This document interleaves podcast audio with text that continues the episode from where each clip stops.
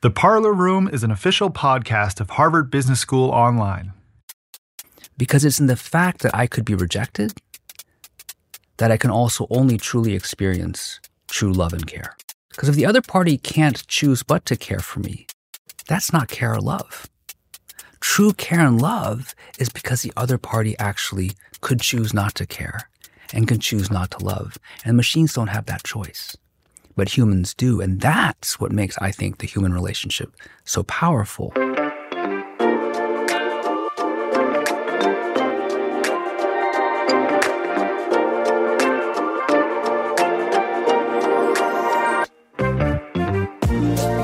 Welcome to the Parlor Room, where business concepts come to life. My name is Chris Linnane. I'm the creative director of Harvard Business School Online. On this episode, I'm excited to be joined by HBS professor Nien-hê Hsieh. Professor Hsieh is a renowned expert in the field of business ethics and corporate social responsibility. We talk about ethics and AI and the complex story of Theranos. There's a lot to cover here, so let's jump right in. Welcome to the Parlor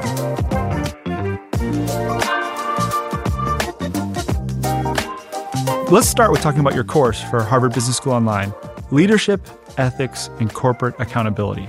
The course is designed uh, to help business leaders, business managers, determine and deliver on their responsibilities to investors, to customers, employees, and society more generally. And by responsibilities, we have in mind sort of three sets of responsibilities. Uh, one are economic considerations. So, how do you think about your responsibilities with regard to running the firm in a way that's financially sustainable? What are the more general conditions in the economy that are required to make sure that markets work? Then there's a legal question, right? Because even if something's profitable, even if something could be beneficial for the revenue of the firm, the question is, is it really legal? Right? And are there additional legal responsibilities you might have? And then even if something's legal, there's a question of, is it ethical? And so economics, legal, and ethical lenses are sort of the way we approach the question of responsibility in the context of the course. And then around that, right, what you really want to do is help students develop the capacity of awareness. So, what are your responsibilities? What are the relevant considerations you have to keep in mind? Then engaging in judgment. So, given the fact that oftentimes there are competing responsibilities, there's a lot of uncertainty, you may not have all the information that you need. How then do you make a judgment about what to do? Mm. And then finally, even after making a judgment, you have to follow through. So that's a question of action. And so the course then also, in addition to thinking about the responsibilities, is about how do you make the right judgment and then follow through in terms of action.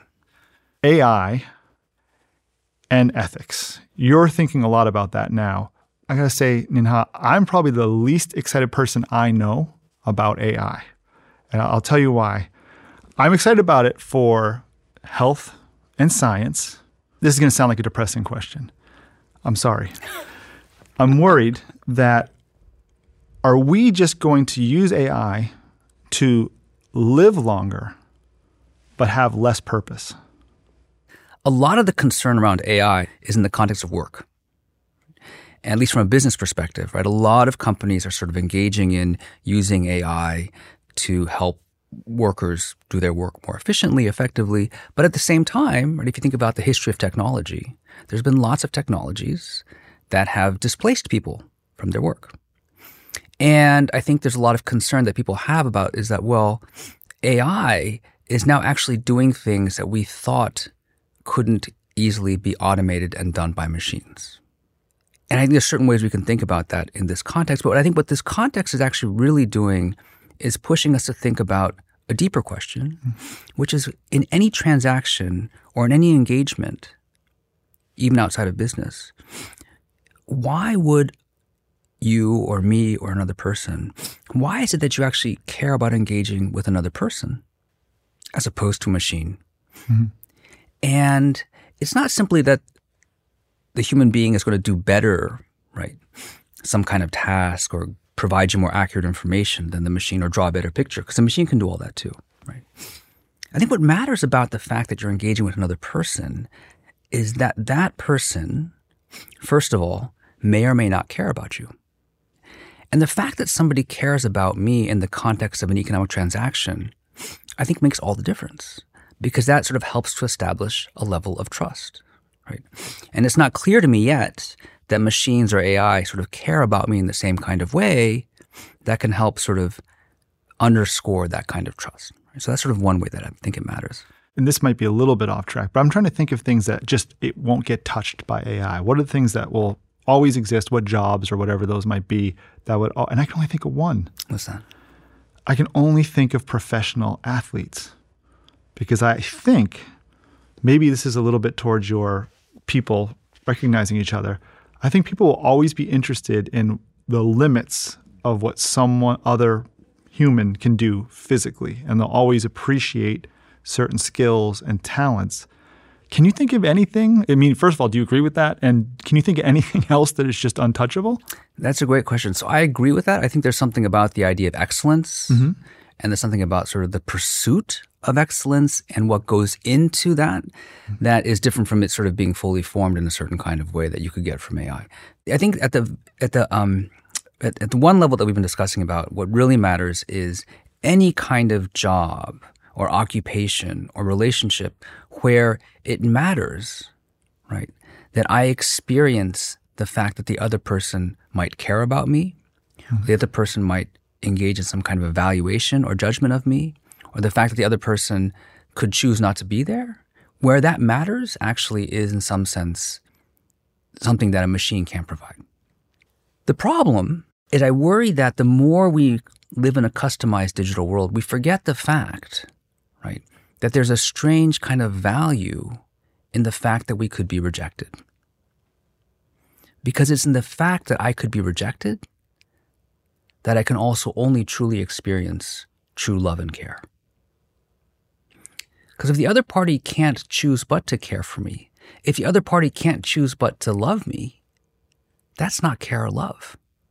True care and love is because the other party actually could choose not to care and can choose not to love. And machines don't have that choice, but humans do. And that's what makes, I think, the human relationship so powerful. And we forget that as we live our lives in the digital space more and more that's customized to us. We forget the fact, actually, because it feels like we're being cared for, it feels like our needs are being met.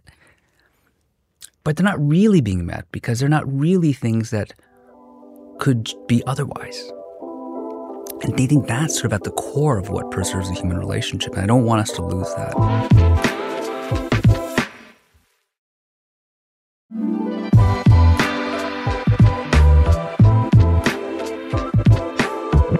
So, this course, Leadership, Ethics, Corporate Accountability, is about the gray area decisions, the gray area challenges.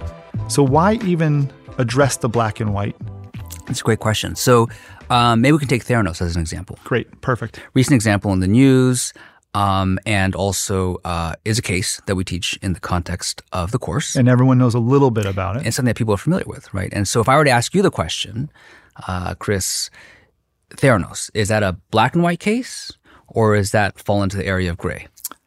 I'd have to say, in my opinion, black and white because she defrauded investors or they defrauded investors, fake test results health concerns coming from that, even down to just false presentations.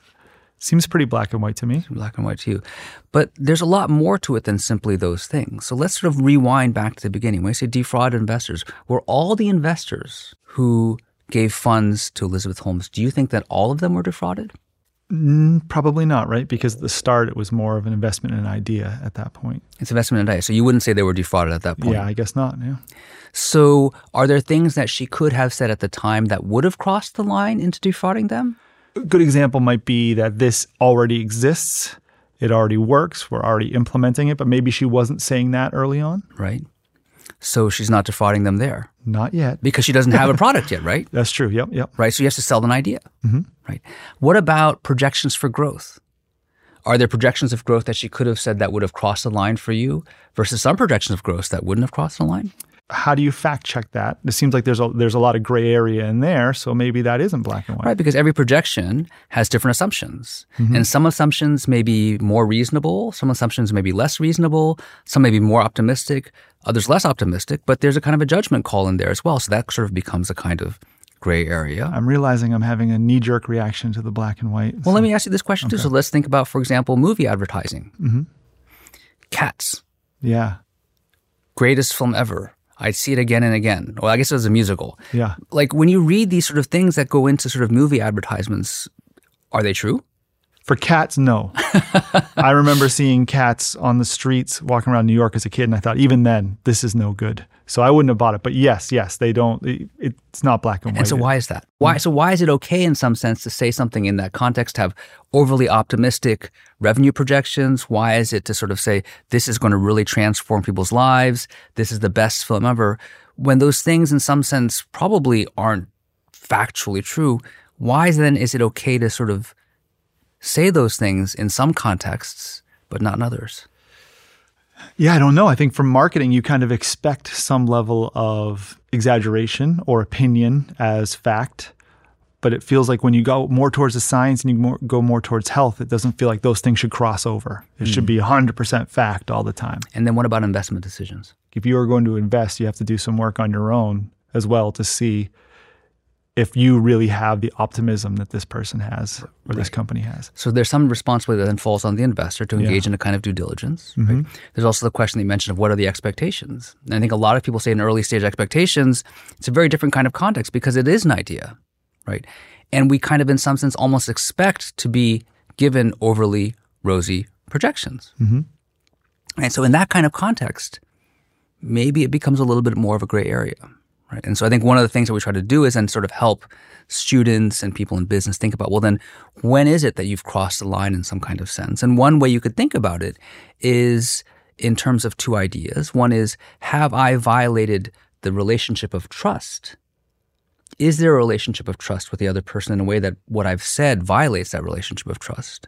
And the second one is, is what I'm saying in some ways proportional or sort of not overly exaggerated. So I think this idea about sort of mm. thinking about preserving the relationship of trust and sort of being proportional in how much you're engaging in that kind of withholding of information or engaging in overstatement.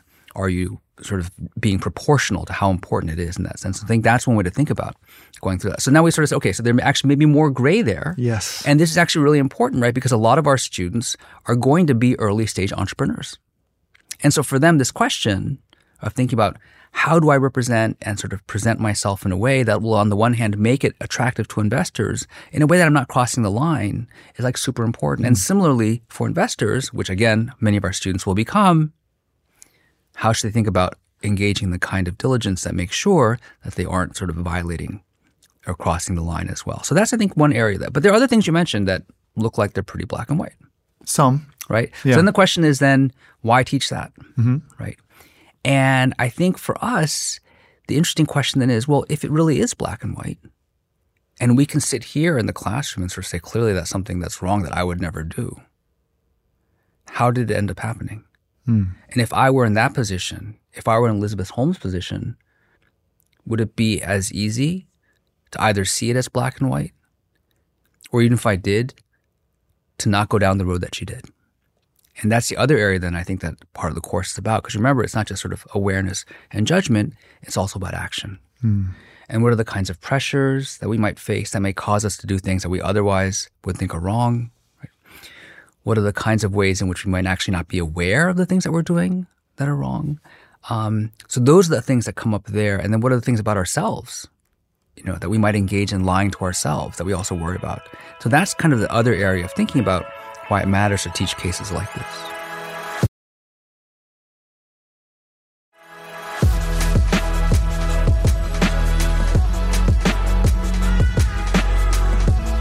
to some listener questions. The first question comes from Brian in Toronto. What are some ethical challenges that businesses commonly face, and how can they navigate them effectively? the kinds of challenges that businesses face in terms of that that are maybe common that most people think of are ones where you're basically trying to engage in something that feels like it could benefit the bottom line of the company, right? But may come at the expense of other parties involved, right?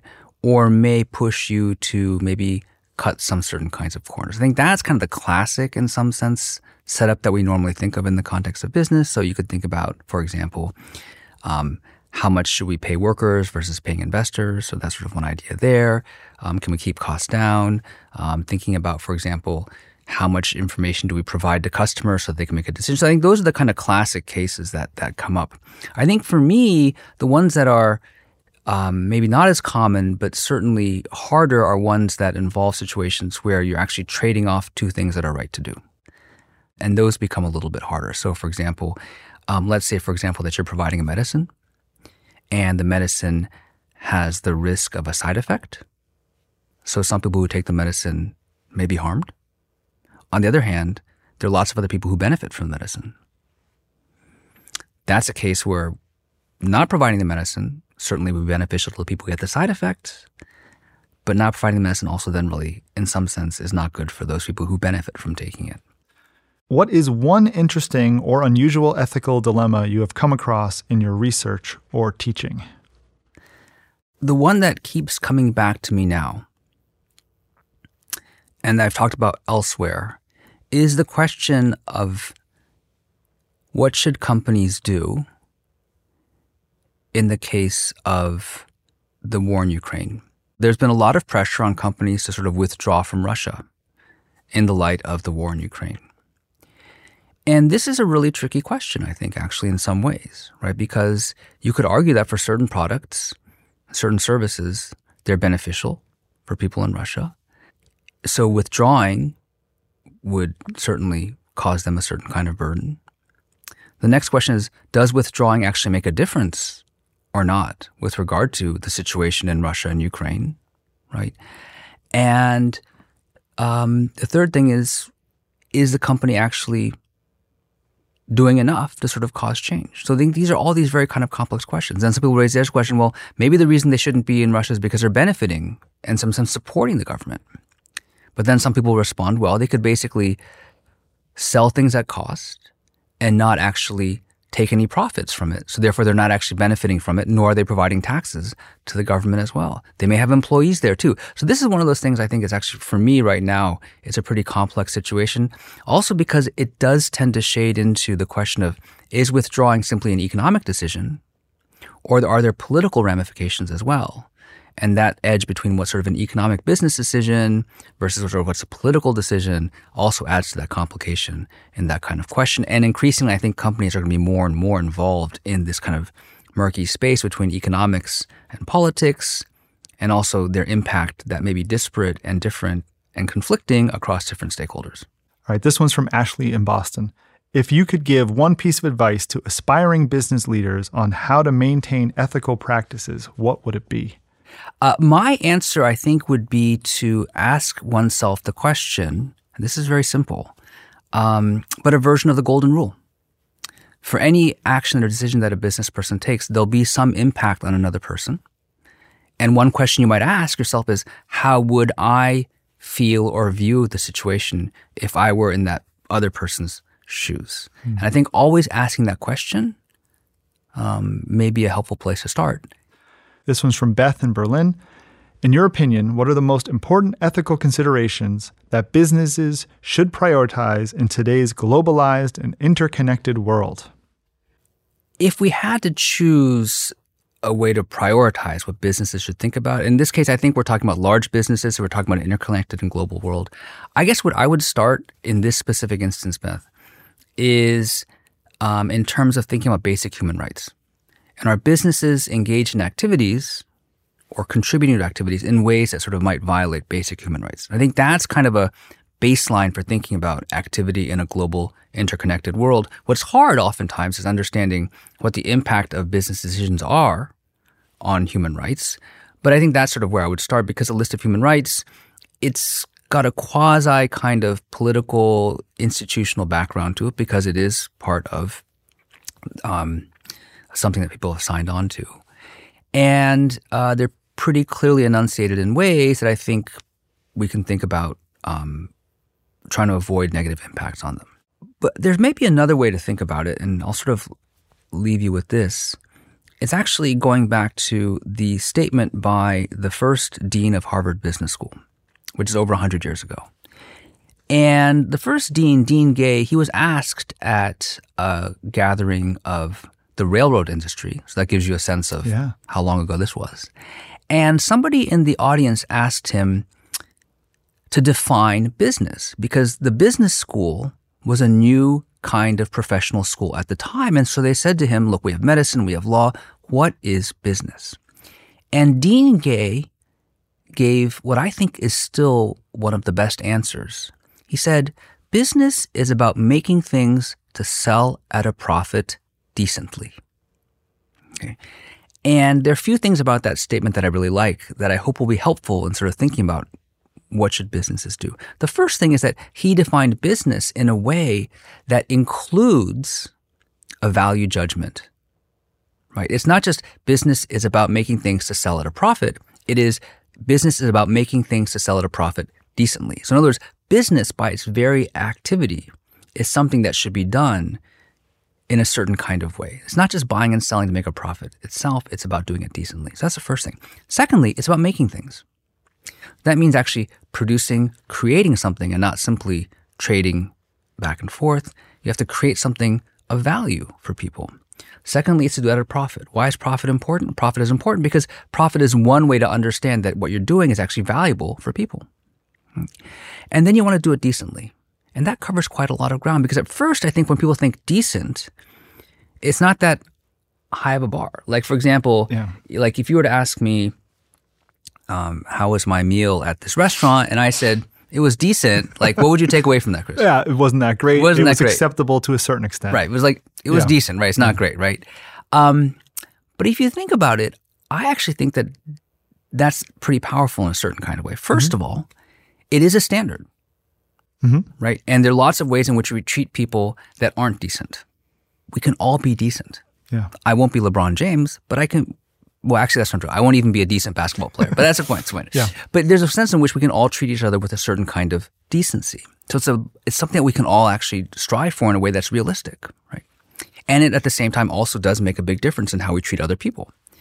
And the third one is that decency then applies to all the parts of business. It applies to how you make things, what you're making things, how much profit are you making, right? And then finally, are we helping to create a world that's decent? And I think that actually, if we can get to decency, that would actually really make a huge difference in the world. Yeah.